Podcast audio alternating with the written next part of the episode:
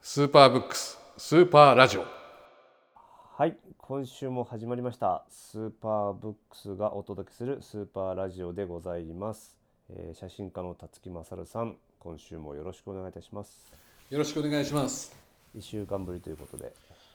ねなんかこうじゅなんかもうこの順調さ加減もなんかいいね順調さ加減あペ あ ペースがペースが安定的にそうですよまさか毎週続けるとは全く思ってなかったっつうのはちょっと失礼です けどいやいやそうだよねあの辰木勝が続けられるとはみたいなのはありますねいや結構だからやっぱつ続けていくと馴染んでいくもんね自分の生活にうんなんかうああんリズムのなんか一そうそうそうつとしてそうそうそうそうそうそれもありだなっていう気がする、なんかこれがなんかねこれ老老後まで続いたらどうなんだろ長いね う長いねやばい長いね最近100歳まで生きるらしいからおおまだまだじゃんまだまだ50何年あるからやべえねまだ折り返してないっていう人生のそうだねでもなんかでもなんかそうねこうたわいもなくはたわいもなくってわけでもないけどやっぱはな言葉にすることでなんかやっぱ気づくことが多いからなんでいいよね、うん最初はちょっとこういいこと言わなきゃみたいなことああがそうあったけどそうだからそれもねうん、一度でもなんあの録音に失敗したことがあったじゃない あ田村だねそれ俺 がねそう今あたかも2人で間違ったみたいなことを 言われちゃったけど俺が悪かったんですいませんっていうやつなんですがあれ以来なんだかまあいいかっていうそうだね、うんそうだね寛容になった気がしますねだからそれがなんかこれラジオやってるけど会話みたくなってきてるのもいいような気がする、うんなんか日常的な会話の中の一つがラジオの番組になってるっていうのはいいかいいかなって気がするんだそうだねただ最近やっぱり緊急事態宣言が続いていて、最初はねあの川のそばでとかやれてたんだけど、そうだなうん、まあそろそろねどこか行ってっていうのもいいなとはそうだね思っているけどね、まあ、今日もオンラインで、うんまあ、埼玉東京でお送りしてるっていう感じでございだまなすうんなんかどっか行ったんでしょそう最近はねやっぱり閉じこもってることが多かったからうんうんもうちょっと外に出たいっていうのがあって、あの船に乗って釣りに行きましたおうどどこのう海あの横浜の辺りから出て、まあ、基本は東京湾内おうはいはなんだけどね、まあ、うんあの船でいつもお世話になってる船長さんがいていうんそこに、えーお願いをしうんうん全部で何人かな、えっと、5人か5人五人おうで東京湾に、えーマダイを、マダイですよマダイ、まだいいかうんを狙って釣りに行ったっていうのがあったんですね、でまあ多朝分朝何時朝何時朝ね大体ね6時ぐらいの出船が多くて、あはいはい今回は6時半かな6時半6時半に港を出船するからうん大体6時には着いているとしてうんはお家は5時に出発いはいってことは4時起きっていうあまあそうだなうんそうだけどなんか起きられるんだよねだな OK まあねおまあなんか寝坊したってだってそもそもタワルが寝坊したってあんま聞かないけどいやいやそれが結構するんだよ 俺 またいろいろなんかこうタワルのねなんか暴露話になってきちゃうのがちょっとやあれだけど一回そのあうだね雑誌の編集した時にねはいはいあの大寝坊というかあ私はもうあれななんだっけな名古屋かなうんあのとあるサッカー選手ですよあはいもう有名なうんサッカー選手の取材をタレントさんとの対談っていう企画があってあで、まあ、起きたらうんうんもう新幹線に乗ってなければいけない時間みたいやっべえみたいなないやーそやうっカたメねラマンライターでもカメラマンライター自分でしょ違う違うえっとねライター兼編集が俺、やべえでカメラマやべンさんえうんでそのタレントさんの連載で毎回うん毎回その相手のアスリートが変わってくっていうああやつでそのタレントさんとそのマネージャーさんお何回目 そのタレントさんそとれがいや何回もう結構やったかな結構続いてたうん、10回までいかないけど、うんまあまあ信頼関係もありた だとはいえこうなんつうの辰木君と俺の関係友達とかではないかじゃらないからねで取材のねアポ取りからうんうん当日の話を回したりするのは俺だだからさうんでこれはどうしようかなと思ってまあうちの奥さんには病気になっていただいたよねちょっと今だから話せるそう話せるすみませんとまあちょっと妻の体調が悪くてですねみたいなうんまあすいませまんあ急遽でそうそうだけど時間をもらっていたまあうん半分、2時間ぐらいかな1時間撮影の1時間、うんえーあ対談ででそのうん1時間は練習風景も含めた撮影だったから、おうあのーまあ ごまかしたという か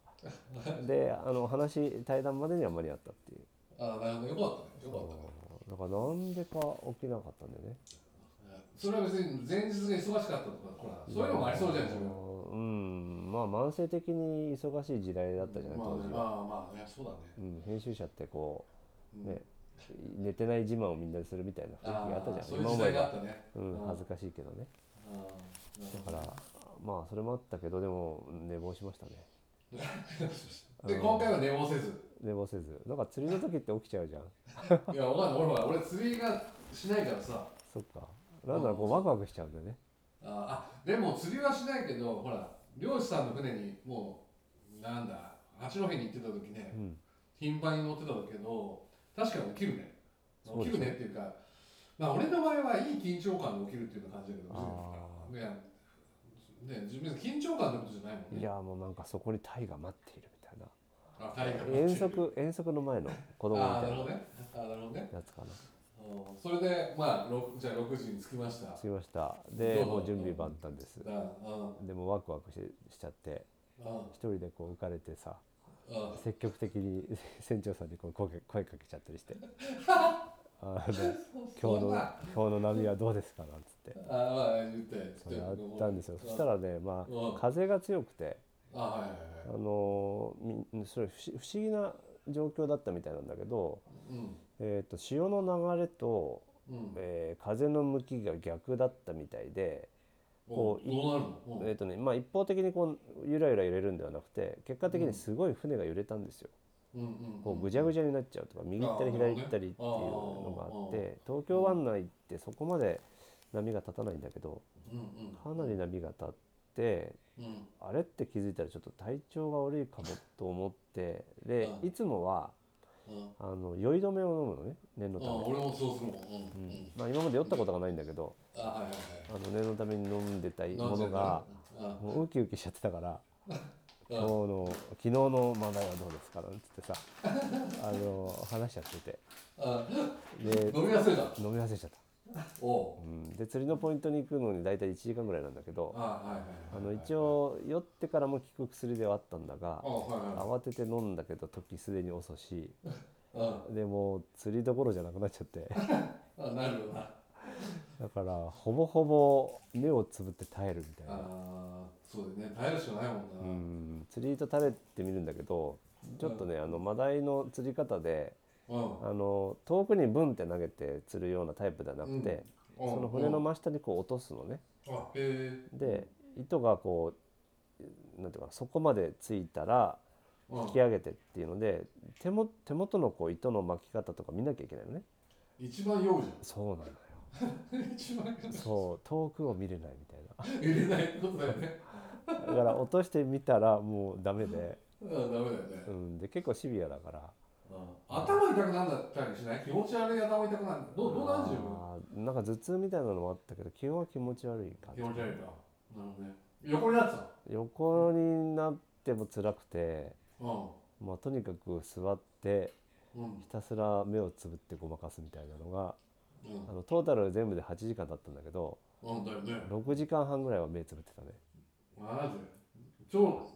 うなんか修行じゃん。そうほんと修行だった俺は何をしているんだろうってちょっとで、たまになんか楽しそうな声が聞こえちゃったりするだよね。から1回だけあのータイがまあ結構釣れたっちゃ釣れたのねまうんあちなみに俺は全く釣れなかったんだけど当たり前だけどねであの1枚だけうわーすごいなーっていうう3キロぐらいのタイが釣れおて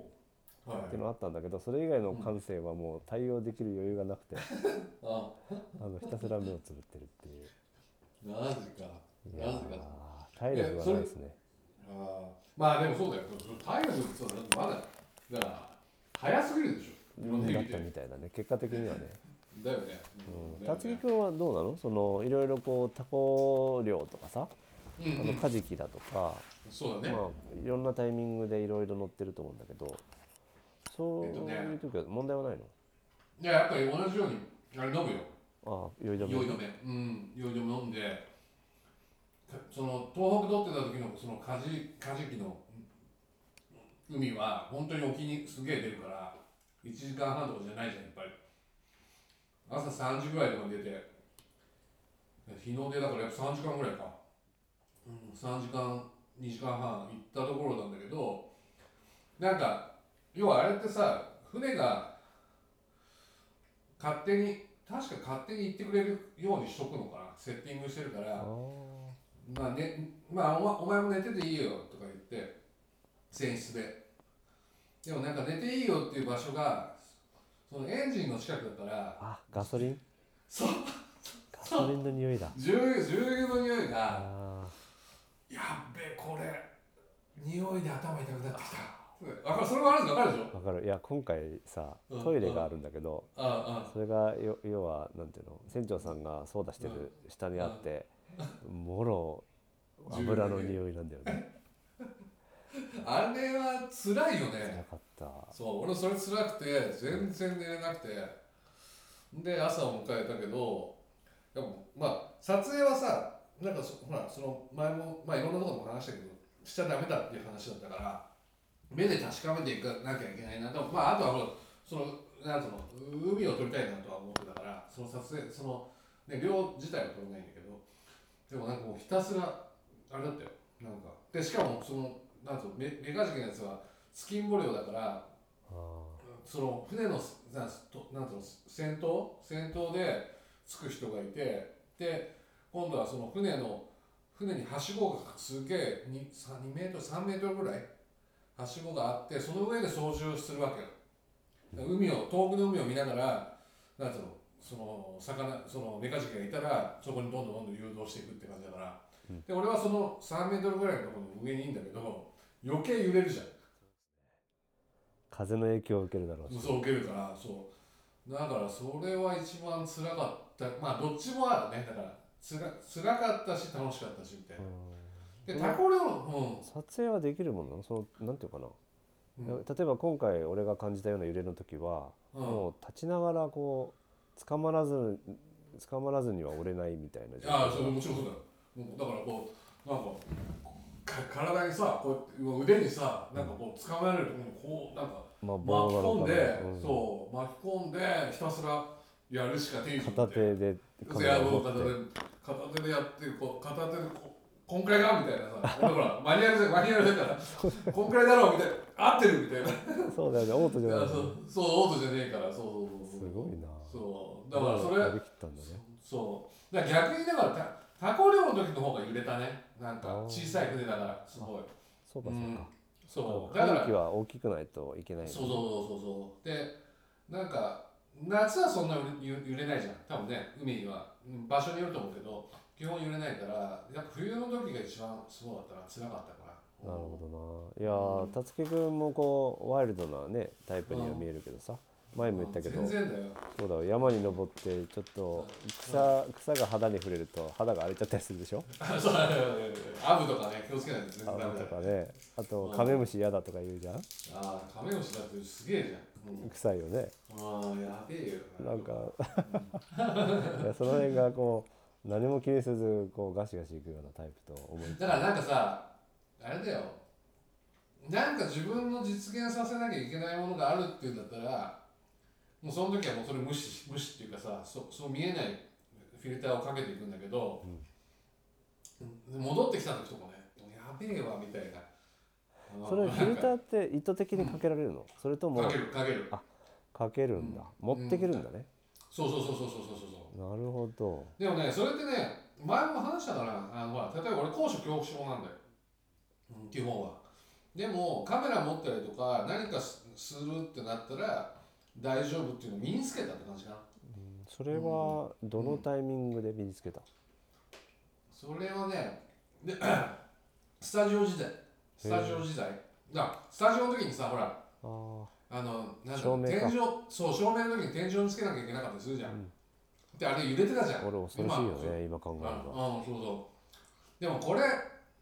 別にほら、これができなかったら写真家になれないとか、そういうことは別に全く思わなくて、なんか例えばあなんか一つの作業をに没頭してたらこの感覚なくなってるっていうのをなんか身に身につけたっていうかその恐怖感がなくなってるみたいなそうしたらその何かをやってるっていう自分自分だからさっきのフィルターじゃないけどそういう自分の中にこうマインドにこうなんていうのあのしていけばあのあの気にならなくなるんじゃんみたいなのがあって面白いねそれうんアスリートでいうと、まあゾーンの状態にうんそうそうそうそう、入れるように近いのかもしれないなと思ったんだけど、ゾーンってこう意図的にそこに入れるかというとうんなかなか難しいと言われていてだあかあらそこの辺をかなんていうの写真家さんがやってるっていうのが面白いしああそれちょっとアスリートと話をしてほしいねなんあか。なるほどいやだから前もほらその羽生さんまあだからそんな短い時間だったから話せないけど、羽生さんどうなのかなとか思って棋士たら、のね将棋あーそう将棋の棋士のそうナンバーの撮影の時に、うん、羽生さんに、ね「それどうですか?」みたいな話したらやっぱゾそれゾーンみたいな話をしてたからああやっぱそうなんだそう棋士の中でもそういう時間の流れとか変わるんだなとか思ったし、うんえー昔、もうなんだかこれ話したのかもう忘れてしまったけれどあのスケートスピードスケートの選手がうんうん、あのゾーンに意図的に入るという清水さんそうそうそううん清水さんすごいよねすごかったよねで、スケートの選手ってこう自転車をこいだりするトレーニングをすごいするじゃない、うんでものすごくこうぐわーっとこいで、うんうんまあ、失神するまでこぐっていうんだけど、うんそれ大体失神するぐらいの強度でじゃなくて彼は実際失神して倒れてたっていう でゾーンに入れるかっていうのを試していったみたいなんだけど、うんっていうぐらいなんていうのかなまあそれがなんていうのかなゾーンに入るメソッドが確立されたとは聞いていないのでうん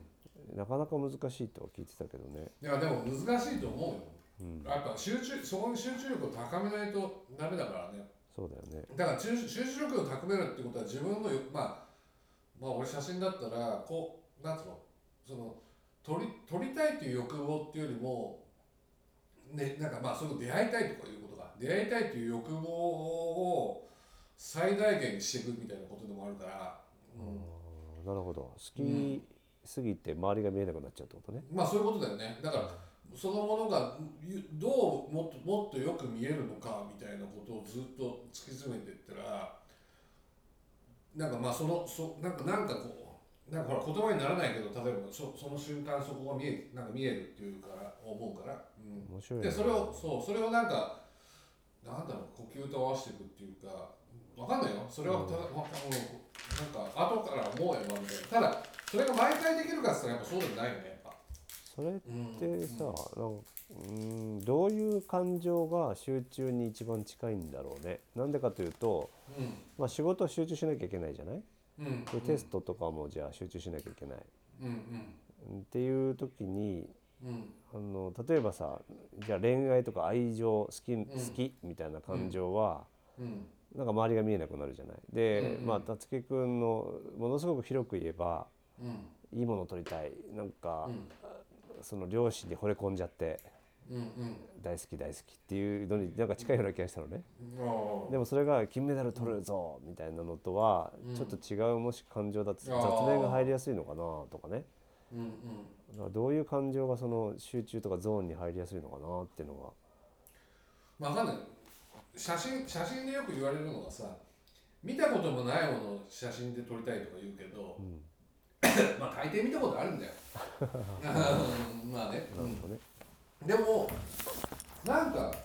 じゃあじゃあその見たことないってじゃあどういう、まあ、見たことないけどじゃあ景色とかそういうものとかの話なんだけど見たことないっていうことはなんかどっかうその、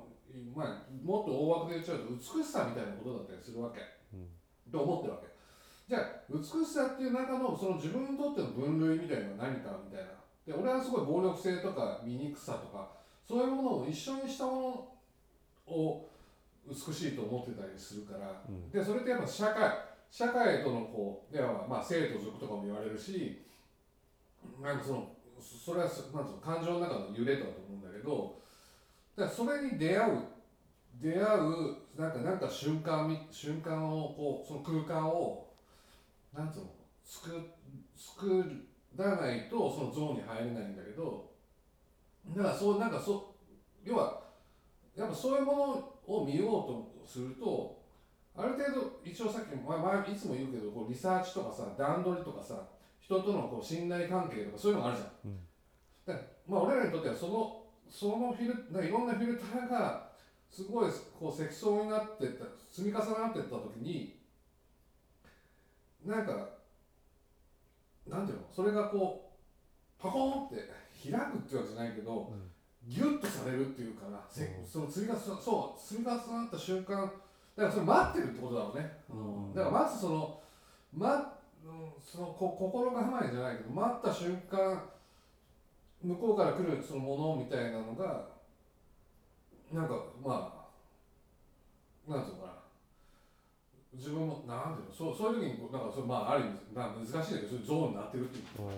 写真の場合はね俺の場合俺の場合はゾーンみたいなまあ、偶然性ももちろんあるけれどうんうんその偶然うん発生するその瞬間を見逃さないためそうにそうそうそういろんなあらゆる角度で準備はしてるってことだそうね。そうそうそうさっきのほら例えば高いところに、うんね、いるいいるのが怖いと思うんだったら何かをしてるっていう自分に植え付けるみたいなことと同じで、何かそういうものをす常にそう思ってるみたいなさことなんだけど、でもその偶然って言うじゃん。うんで偶然偶然なんだけど偶然っていう確率を増やさないと俺らダメだと思ってるから。だから常になんかそういう、なんていうの、うーん、なんだろう、まあ、完全に言っちゃうとアンテナみたいなの張ってなきゃいけないとかさ、そういうこともあるんだけど、うん、だから面倒くせえなと思うんだけど、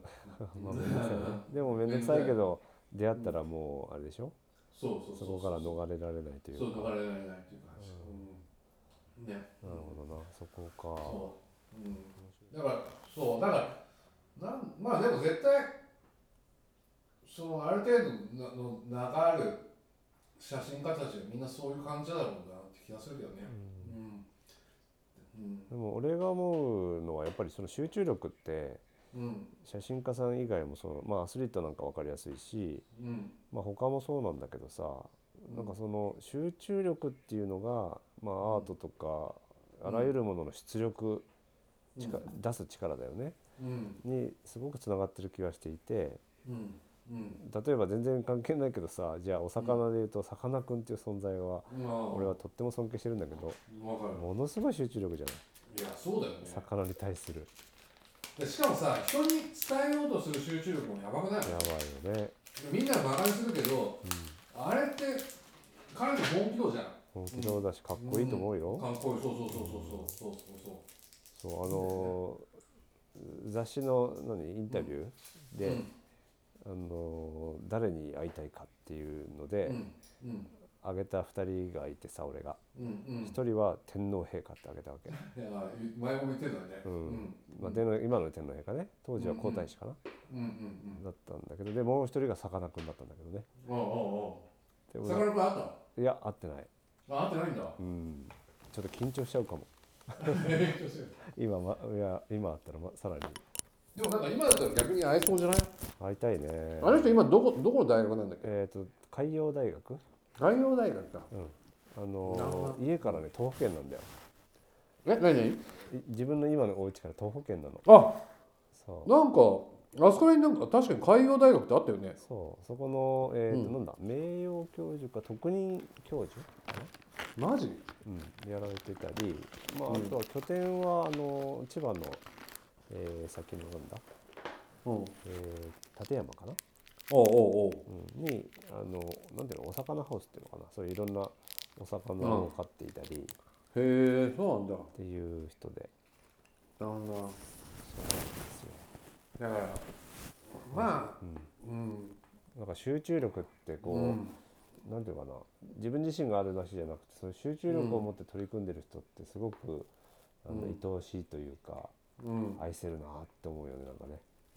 そうだね。まああとそういう集集中力持ってる人たちとか、うん、なんか別の業ね業界でも尊敬できるんだって俺も思うもんな。ねあとね、その集中力を持ってる人にすごく共通して俺は感じる、まあ辰木君もそうなんだけどさうん。なんか集中してる時ってもう自我が失われちゃってて、あ、はいはいはい。その自分に対する興味がもうないんだなみたいな、だからね、な、なんなんだろうね、あれね。だから別に、うん、集中してない人って割とこう自我が邪魔してて、うわなんか、うんうわ自意識強いなとか例えばお話ししていても例えば自分がどう見えるかとかねあのそういうのに目がいってしまうんだけど本当に何かを愛してて集中してる人ってその自我がもう消えてききてしまう。だからさかなクンなんかは自分よりももういかにその魚が可愛いかっていうさ、うん、言ってて人に伝えるねあれのねね、すごいなと思ってでたつき君の撮影現場も本当にガッてなった時にはもう風景の中にたつき君の体がなんか消えちゃうみたいなななんて馴染みすぎちちゃってゃうん、だからだって邪魔じゃなくなっちゃうんだよその風景の中のねなんかもう全てもうどうなってもいいやとか思っちゃうもんねなんか大事な撮影とかはなんかまあ仕事それはだからたまに仕事でもあるけどなんか別にいいじゃんみたいなもうこれでなんか俺が例えば一応さ例えば俺なんか無茶別に無茶っていうわけじゃないけどどうしても撮りたいなんつうの場所があったりするじゃんいろんな場所でももう絶対危ないじゃんなんか俺らもそういうのあるじゃん危ないじゃんみたいなでもこれしそや危ないだからそれ自我ってそうじゃん危ないっていうことでやめちゃうのか危ないがゆえにでもこの写真をと撮ることでそれがなんか成立するんだったら別にいいよこれで終わってみたいな さなんかあるでしょなんかわ究かるでし極ょよねそうそう結構そういうのはあるもんねうんなんかミュージシャンでもねなんまあとても素敵なミュージシャンに話をしてた時にはうんやっぱりパフォーマンスの時にもうこうロックにつかまれてしまってもうどうでもよくなると。でまあ変な話家族愛する家族は死んでもいいし死んでも死ねとは思わないんだけどねうん死ん死ぬっていうことになったとしてもまあそれはどうでもいいやみたいになってしまうっていうあーもう音楽にとらまえられすぎてる。でも大概のさうんミュージシャンとかやっぱ自分がかっこよくどう見せられるかとあかーどう声を響かせてとかうん自我に意識が向いてるんだけど本当にトラウマやられちゃった人ってうんうんそこが消えてしまうっていうのが、確かにそうだような、んだからその集中力それがゾーンなのかな究極まあのね集中力みたいな、そうだよねなのかなと思うんだけどなしかもだってさそその時ってさ、まあ、特にアスリートの人とかさ1位になりたいとかもうそういうことでもないもんね多分ゴールね多分ゴールアスリートで、うんか勝てば満足ってタイプもいるんだよ、ドうんうんうんなんだけど自分のプレーが美しくないとすごいつまんなそうみたいな人は結構いる、まあそうだろうな、それだからそれでそれにおいてそれがだってそれが完成されてることがまあまあごまあまあそのゴールドメダルってことかもしれないんだけど一番いい例えば走りとかなんつうのショットとかなんかそういうことなんだろうね多分ね。だから美しさっていうさっきたつきが言ってたなんかそういう美意識みたいなところが達成されるとうんめちゃくちゃこうニコニコして帰ってくるんだけど、ああわかるでもわかるな。ものすごい強い人に勝ってもうん自分のテニスができてない自分の走りができていない自分のキックができなかったとかいう人は、うんなんかモヤモヤしてるからね。そうだよねそれ別にね勝つことよりもね、そういうことだったりするもんね。うんなんか究極はなんか金メダル取ったと,、とて満足しないみたいな人は結ま構あ多ねいんじゃないかな、だからそアーテうィかストもなに近いかもねねそうかもねうんなるほどねなるほどね面白いねでもそういうのをちょっとジャンルを超えてアスリートとね達いやね話したら面白いよねうんいいよねねねゾーンについてねとかさ、だよねだよね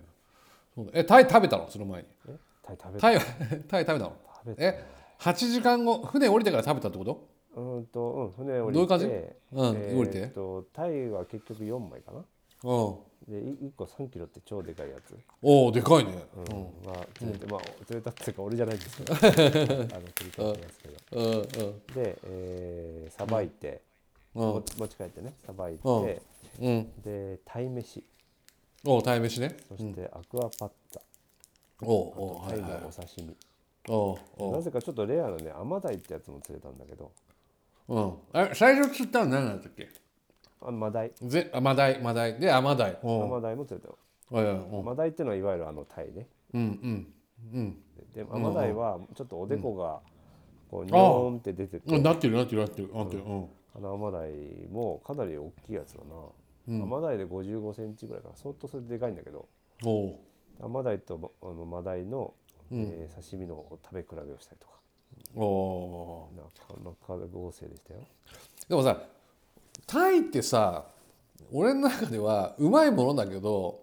なんかさ淡白じゃん、淡白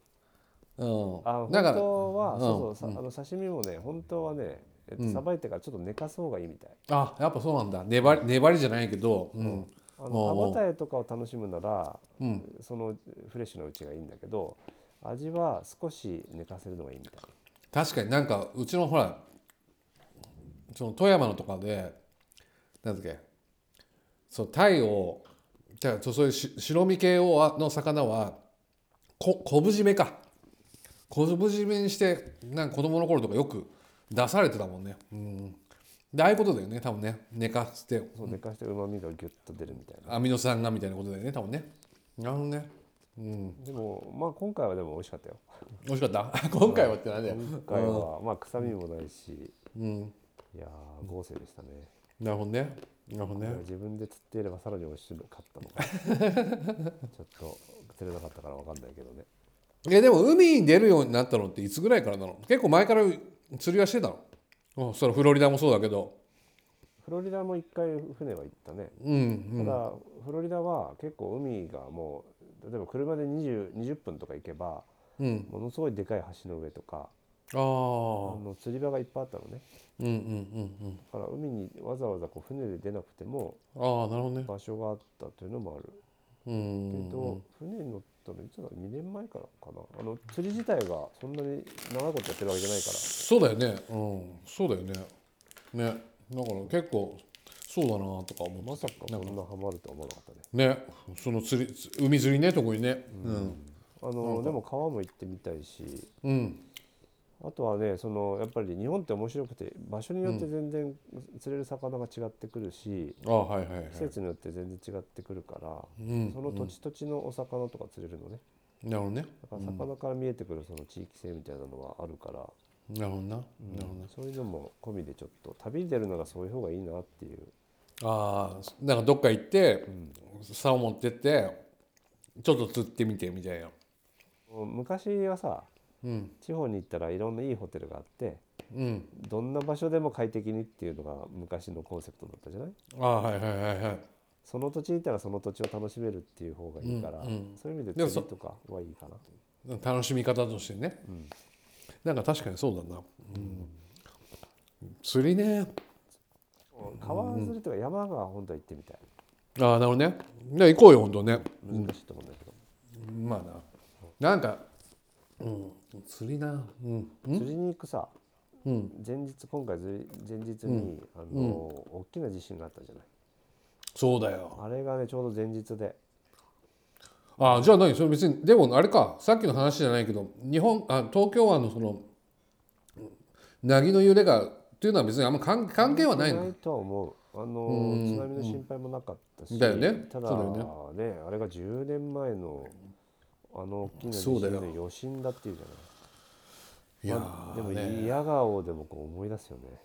だからこっちこっちこっちはさおうでもゆこっちでもああ揺れてんなっていうのは分かったよ、うんてかその前にやっぱりさ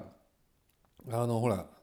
iPhone とかのさあのなんだろう警警告音っつうのなんか出るじゃん「ブーブーブー」とかやつ「地震です」とかあれやっぱ、もう結構だね結構結構来るね来るよあやっぱそれが10年前のことを思い出すよね思い出すなんかあのなんか緊張なんとも言えない緊張感っていうかそうだよなうん、で特にそう10年10年前だったら「え地震何地震が来るの?」みたいなふうに思ってたけど、10年後の今だったら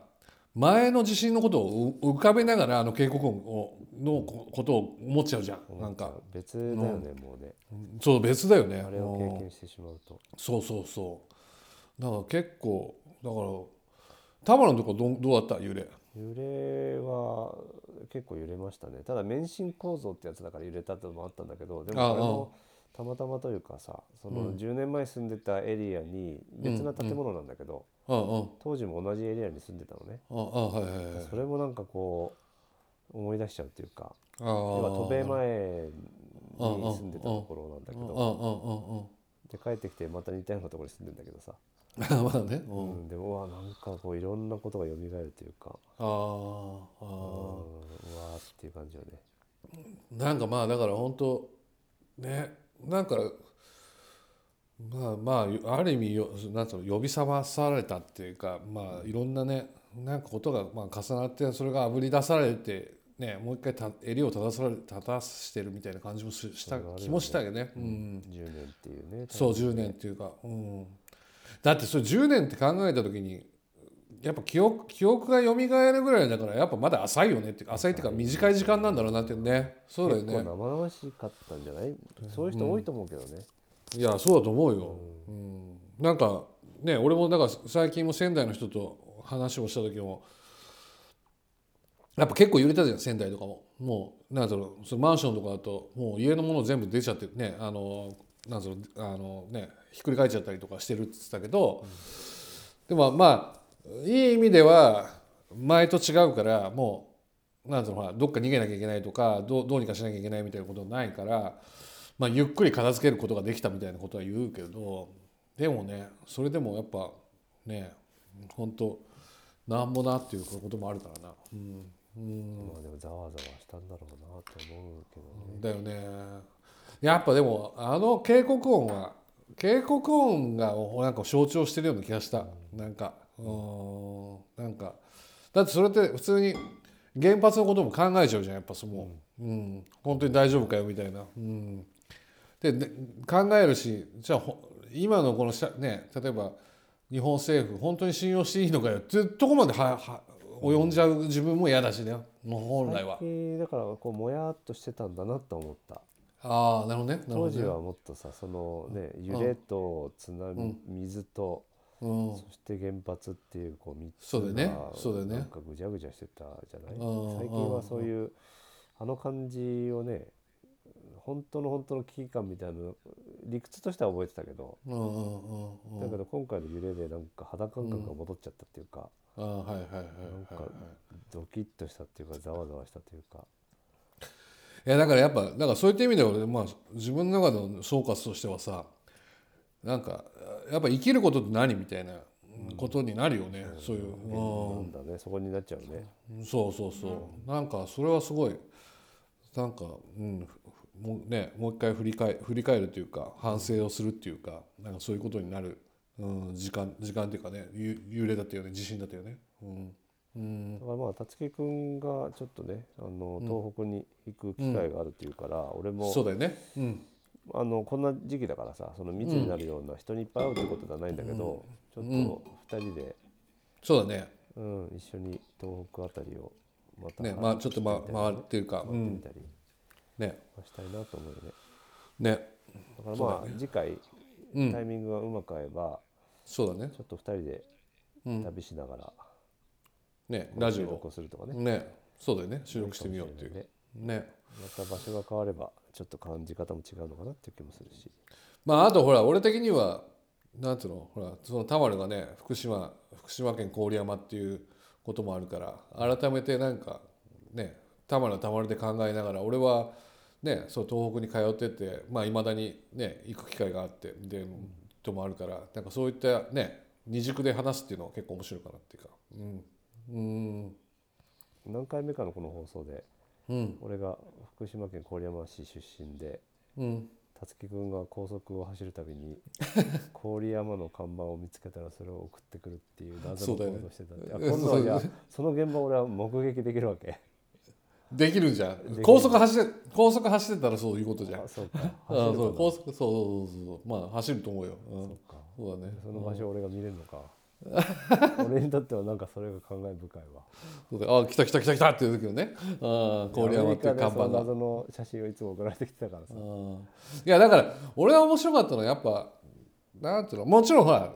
その看板はその郡山って書いてある看板だけど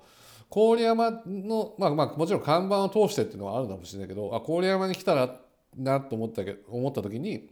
田丸はアメリカにいたかもしれないけれどあ田丸のここがねあ育ったところじゃんみたいななんかそういうのがやっぱ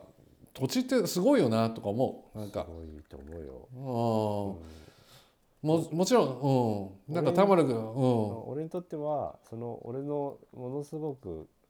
げ原点というかなんていううか、んうんホームタウンの名前ととそうだもよに辰木マサルがいるその違和感違和感だよねと、うん、でもその違和感が面白いっていうかさうんうんでも例えば他のエリアの看板だったらそうは思わないわけであ壁そうだよ切るんねだ気をつけてねあみたいなんだけーどあーざわざわつかせるよねあーまあね、そうだよね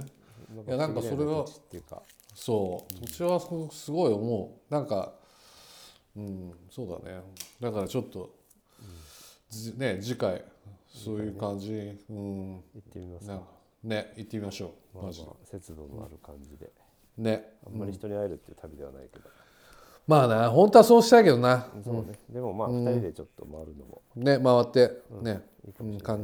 えね考えようよはい考えてみましょう皆さんも10年ね何を思ったかそうだよねいろいろ考えるきっかけになればいいかもね、ね、うん、そういう感じのねあれにトークをしたいね OK かわかんないよなんかあの東北の美味しいものレポートなんかもしれないけど、 ね、いいねわかめうめえんだよあり本当あのーなんつうのそのリアス式日本あの太平洋側は岩手かいやー一回さいきなりまたこう終わりそうな時に言っちゃうんだけど、なんかの取材に行った時にまあ俺ほらそう俺ほらその東北知ってるよみたいになるからさでたまたま行ってそのご飯を食べてたらそのまあ魚のめなんかそういう名店みたいなところでご飯食べてたらわかめを専門にしてる豚屋さんがいて。ああうん面白いそうそれでここやっぱのリアス式のこの日本まあい岩手から、ね、宮城のあたりまではいろんなわかめがあるんだよっつってだからふ太いのがあれば養殖も養殖もあれば天然もあってみたいななんかその組合でそのほらあのなんていうの集落からな海に流れてくる川川のあ汚染をしないようにした海藻はこんだけうまいんだよみたいなこと言ってて。それとか絶対わかめで取材したなんか特集組んだ方がいいよっつってるけど誰もしないね いやわかめ美味しいわかめそれ食ったことないからだよね俺結構ほらかもしれない岩手行った時にいやわかめってこんなうめえんだとか思って、もちろんほら柔らかいね養殖してるやつももちろんうまいんだよでもやっぱゴリゴリの感じのやつも結構美味しかったりさ、わかめでしゃぶしゃぶをするみたいなのよく言うじゃんうん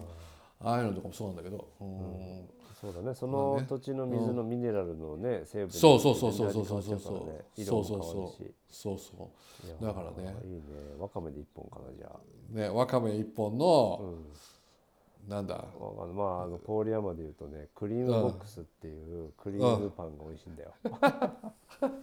あの高校時代でよく食べてたんだけどよく食べてたマジで福島県の人が聞いてたらうんすぐわ上がるねってあの中屋パンのやつだよねみたいなああそうなんだちょっと辰木君に食べさせたいねえなんかパこンうがありすぎていいタイミングでいけたらいいよねそれも、うんちょっとその郡山で初めて降りることになる けど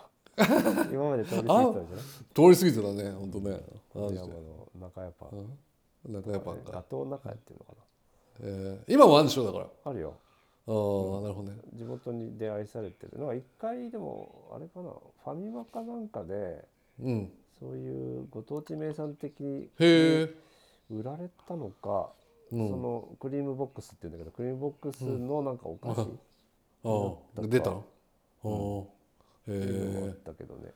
でもあのそのパン屋で焼いてるからやっぱりそこで食べた方絶対うまいんが、だうん、ね、絶対うまい、えーまあ素朴なんだけどいや、なんかだからそうだねえちょっとちょっとなんかそそうだねちょっとたのまあねね何話すかそのねその俺らのまた即興っていうか、最近即興だね全くテーマなしいやでもなんかでもまあ東北回る時回りながらまあテーマ決めてなテーマ決めてっていうかなんかその流れの中でなんか見えてくるなって気がするから、なんかねうんまあ、わかめかもしれないしねわかめうめえんだよクリームパンかもうんしれないしどっちがうまいかじゃあ勝負しようよじゃいやわかめうまいよマジで。あわかめまあうまおそう俺だなそううん、いや俺がだから東北で特に、うん、東北で知ったのはわかめがうまいってことだったから、うん、であとはタコ水だこ、うん、水だこってこんなうまいんだみたいなね、うん、そうウニもああとったじゃないそうウニもうまいね、うん、ウニもうまいしあとカレーねカレーかああ八戸行ったらなめたガレーは食べてほしいあーなめたガレーは超うめえからすごいなだからそうあーこんあーな人に会えたらな本当はお宅で飯食えんだけどな今もうさね、今の時期はな、ねまあでもなんかどうにかしようよマジで、うん、まああの1回に限らずねねそうだなんねかこの落ち着いた時にまた行ってもいいし、そうだねじゃあなんでまあ、うん来週はちょっと楽しみですね、ねなんかそう総決算みたいなね総決算、本当だね、10年の何か、そうもう10年の、うん放送自体は10年してないんだけどなさんか俺らもう10年してるぐらいの勢いで今言ってたねうんだね総決算か分からないけ どうんそうだね我々の活動のね、そう節目そうだねまあそう節目としては、うん、そういうことで楽しみにしてまはいすはいじゃあそういうわけで今週もお届けしましたスーパーブックススーパーラジオこの辺でおしまいにしたいと思います、えー今週もありがとうございましたありがとう